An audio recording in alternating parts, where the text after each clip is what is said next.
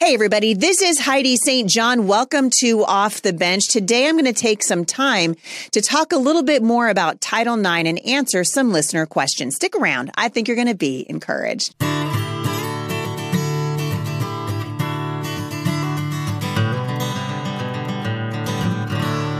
right. Well, I hope you guys enjoyed my guest for the last two episodes of the Off the Bench podcast. Christine Yeargin was here. If you didn't get a chance to listen on Friday, we talked about abortion and kind of where we go from here. Christine has an amazing testimony and she is one of the voices I think in the culture right now that is a standout voice because she's putting feet to her faith. And this is an off the bench story, and I love it. I hope you guys will pay attention to that. Yesterday, we spent a little bit of time talking about Title IX, and I just got a question from a listener about Title IX. So I want to start today talking about what's happening again. For those of you who missed it, I just want you to understand how important this is and let you know that you do have an opportunity to let your voice be heard. Christine and I talked about this yesterday for just a little bit, and I want to hit on it some more today because I want this to be something that you actually go to the show notes today. Go to HeidiSt.John.com forward slash podcast, scroll down to the show notes. And I'm going to link back to with very specific instructions what you can do to try and stop uh, the United States from becoming what can only be described as a sanctuary country for the oppressive lies that are being forced on our children via our education system. I believe that education now is probably a greater threat to the future of this country than anything that's happening on our southern border. And here is a great example of why the U.S. Department of Education, under the new woke uh, czar of education, is now proposing a new rule that will put women's safety and privacy at risk and deprive women of athletic and professional opportunities by radically rewriting Title IX of the Education Amendment in 1972. As I was saying yesterday with Christine, a lot of really lame things happened in our country in 1972. And I have to wonder, I'm going to go back sometime and just look what was going on in the church in America in 1972. 1972, of course, when we got Roe v. Wade. Now we recognize Title IX came into existence in 1972. But if the rule is approved, here's what biological males would be able to do openly change in girls' dressing rooms, take college and university scholarships specifically reserved for women, use their position to charge schools with discrimination if they feel they're not getting enough, quote, playing time, file a formal sexual harassment complaint against any female who speaks out against men in women's sports, share hotel rooms with females during overnight trips, enjoy physical advantages like greater lung capacity, higher bone density, and greater muscle mass. The Title IX uh, as it exists right now already prohibits discrimination based on sex in any educational program or activity receiving federal financial assistance. This is enforced by the Department of Education's Office of Civil Rights. The new rule that's being proposed by Biden's Department of Education would redefine sex to include, quote, sex stereotypes, sex related character characteristics, including intersex traits, which, by the way, we're talking about intersex as if it were this thing that happens all the time. This is a rare genetic anomaly. It hardly ever happens. It's not the same thing as cross dressing and transgenderism and all this other garbage they're trying to push on our kids. This would also include pregnancy or related conditions, sexual orientation, and sexual identity. Uh, by law, the Biden administration must give citizens a period in which they can comment on new rules or proposals. And the deadline to submit this comment is coming right up. It is on September 12th. So just a few days from now. The Biden administration by law has to count and review every comment that's submitted by September 12th. And already they've had to withdraw two rules because of overwhelming pressure in opposition. So listen, I'm going to give you guys a couple of tips as you, as you uh, leave your comments. The first thing you want to know is personalized comments are best. So if you just, I'm not going to write, well, actually, that's not true. I will give you a couple things I think you need to say, and I'll probably even put it in the show notes today so that those of you who are like, I just don't know what to say, you at least have a jumping off place but personalize your comment. Put your own views in it, put your own story. Talk about how you're a grandmother or a mother or a teenage girl who doesn't want to share her locker room with a with a biological male. Because these unique comments require individualized responses from the Biden administration. In other words, if we just, you know, if we just cut and paste the same comment over and over again, then they're going to do the same thing back to you. But if we do unique comments, they're going to have to give you a unique response. And so this is important. I hope you guys will uh, will pay attention. I think it's also worth noting that the farther away that we get from what God says in his word, this ultimately this is a spiritual battle, right? It's God who said, "I created them male and female in my image." It's God who created us. It's God who gave us uh, biological parameters and whenever we stray outside of that, suffering is the sure result. And that's exactly what we're going to be finding is going to be coming uh, in the days to come as we move farther and farther away from what God says is right. And for those of you who are like, oh, just not my personality, I'm just not, I'm not much of a fighter. I sometimes hear this. If you, if your child, I guarantee you, if you saw your kid in a, in a house that was on fire, you would quickly turn into a fighter we've got to start turning into fighters, got to start turning into people who are willing to put feet to our faith and do more than just whine and complain about what's happening around us on social media. So here's what uh, here's what you can do to fight uh, Title IX. Parents, educators, and community leaders. By the way, this is from the Child Parents uh, Child and Parental Rights Association. Parents, I'll link back to it today. Uh, parents, educators, and community leaders should submit comments regarding the proposed Title IX regulations. Explain who you are and why you are commenting and the types of specific impacts and threats and information uh, and personal stories that you can, anything that you can describe. Consider stating that the proposed regulations are so harmful that if they are adopted, you might consider removing your children from public school and encouraging others to do the same. That'll really freak them out. Comments should be submitted to the Federal Register electronically, and I'm going to link back to that in the show notes today, and I will also be doing that on my social media pages. Be sure to put the docket ID at the top of your comment. So don't submit a comment without adding the docket ID to it. I will uh, I will link back to that in the show notes today. For those of you who are never going to get to those show notes, here is the docket ID uh, ED dash 2021 dash OCR dash 0166. So if you need to have that written down. I'm going to say it one more time for you. The docket ID. So you want to write this at the top of your comment. Docket ID. Here it is. ED 2021 OCR 0166. You want to put this at the top of your comment. You can upload them in Microsoft Word. Uh, you can add a file. You can educate your family and your friends and members on the threats posed by these regulations and encourage them to submit comments to the United States Department of Education. Again, this has to happen by September 12th. So think of September 11th as being just a nightmare day for the United States. If you can think of September 11th as the last day before another nightmare hits the shores of the United States, that might be a good way for you to look at the the devastating impact that this revision of Title IX could potentially have on our kids. I'm going to read to you just a few of the uh, changes. This is an overview of what the proposed changes to Title IX's regulations will do. Here's the first thing it's going to do. It's going to create a new category of sex discrimination that's based on woke gender ideology and gender identity. The new rules are going to dramatically expand the scope of Title IX to include discrimination on the basis of sexual orientation and gender identity. They declare that preventing a student from participating in any school activity consistent with their gender identity subjects a student to harm on the basis of sex. What a bunch of garbage this is. We are injuring our children. And the fact that more parents are not standing up is is amazing to me. Although I have to say, I'm I'm more encouraged uh, than I was even last week to see how many people are getting onto the federal registry. And in fact, you guys can find out at the time of this recording, it was nearly 139,000 people getting on here and submitting formal comments.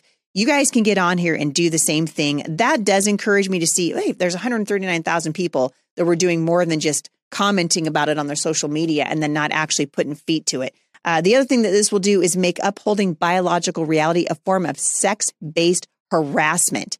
Sex based harassment. So actions like using a child's given name or uh, a biologically accurate pronoun instead of a preferred so called pronoun could then be regarded as sex based harassment. This is garbage. It would normalize gender identity ideology and harm children's health. The new regulations will promote gender identity ideology in our schools as mandated policy. Encouraging students to believe that they can be born in the wrong body. Listen, you guys, studies show that if not socially transitioned, 61 to 98% of children will come to terms with their biological sex. And listen, find me a person who at some point in adolescence hasn't gone, well, this is lame, right? But instead of teaching our children to be comfortable in their bodies, to help them understand adolescence, to teach them uh, why the differences between male and female should be celebrated, we're instead trying to transition our children. And if transitioned, children are less likely to reconnect with their biological sex. Just for fun, you guys should Google detransitioning. Just look it up because it's going to make you aware of the many, many, many stories. And there are hundreds, if not thousands of people now who are beginning to post online graphic pictures of their mutilated bodies and what has happened to them in the teen years when these woke ideologues convinced them that gender therapy, that hormone therapy and surgery was the answer to gender dysphoria. Many children are now pursuing chemical and surgical alterations that have irreversible, life altering consequences like sterility and lifelong sexual dysfunction. It interrupts their healthy growth and development. It, it puts them at serious risk for all kinds of other things like the loss of bone density, cognitive problems, blood clots, cardiovascular disease, and cancer. And worse than anything that I have even named so far is the absolute head on collision that a revision of Title IX is going to cause with parental rights. I'm going to take a quick break. I'll be right back. Well, slipper season is right around the corner, you guys. And guess what? Just in time, My Pillow has their slippers on sale. I love these slippers, you guys. I got them for my family for Christmas last year. You will love them too. They are layered and they are awesome. The first layer has the My Pillow patented fill in it. Then they have memory foam and then they have impact gel and they look like moccasins and they're awesome. You can use them inside, outside. They are fantastic. Check it out. And for a limited time, using the promo code Heidi, you can get up to 60% off. This is an awesome opportunity to support this podcast and an American company. Call 1 800 447 0541 or go to the radio listeners specials page at mypillow.com and use the promo code Heidi.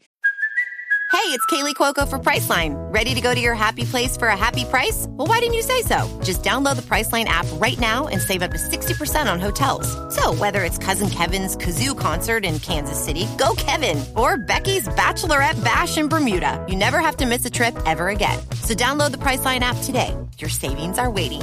Go to your happy place for a happy price. Go to your happy price, Priceline. So I'm talking today about Title IX, and I am begging you guys to get off the bench and onto the battlefield to submit a comment to the federal government. You can do that by going to the federal registry. The Biden administration is attempting right now to rewrite Title IX to basically strip you of your parental rights. These new regulations would require so you can just forget what's happening statewide. You can say, well, that's not in Oklahoma or that's not happening here in my sweet little town in uh, in Arizona, uh, this will require any school that is receiving federal funding, and that is every public school, every public university, and many of the private schools who are also receiving federal funding to support socially transitioning children to a different gender without requiring notice to parents. This is crazy. These are life altering decisions, and these guys are not uh, your children are not qualified to make them. These rules will increase calls to child protective services. So imagine yourself being turned in by your nine year old son because you refuse to call him a girl. Children are harmed when parents are disempowered to make the best decisions to protect their mental, physical, and spiritual well being. Another thing this is going to do is threaten religious freedom and free speech in favor of gender indoctrination. It will turn Title IX coordinators into federal law enforcement officials. So you think it's bad? That Joe Biden just got what 87,000 new IRS agents weaponized against you. Now they want to turn these Title IX coordinators into federal law enforcement officials. The new regulations would give Title IX coordinator coordinators sweeping new authority to enforce these new mandates. They would empower Title IX coordinators to decide whether or not to make a complaint against a school official or another student, even if a child does not want to. Uh, I read on Friday just a little bit of the article that I found in the New York Post. I'll link back to that in the show notes. This is just another brick in the wall, right? Another brick in the wall against the safety and well being uh, of our children, another brick in the wall against parental rights, another brick in the wall against free speech. The Biden administration is going to go down, I believe, in history as one of the worst, if not the worst, presidential administration to ever uh, appear on the landscape in the United States of America. Listen to this out of the New York Post. In many places, schools are already claiming legal authority to socially transition children without parental consent or knowledge. In Alaska, one school used Title IX as justification for changing a child's name and pronouns without telling her mother. Officials then revised every single school document, other than those sent to the parents, of course, to reflect the child's chosen male name. That name even appeared in the yearbook. When the mother found out and protested, school officials said she had no say over the matter. Why? Because of Title IX. Perhaps most alarming. Remember, this is this is coming from the New York Post. This isn't coming from a, a, a conservative outlet or a Christian outlet. This is coming from the from the New York Post. Perhaps most alarming is the way in which officials might use the rules to threaten parents who don't affirm their child's chosen identity because the regulations claim to apply to conduct that occurs, quote, outside the school's education program or activity or outside the United States, quote, schools might get the impression that they can label parental conduct at home discriminatory.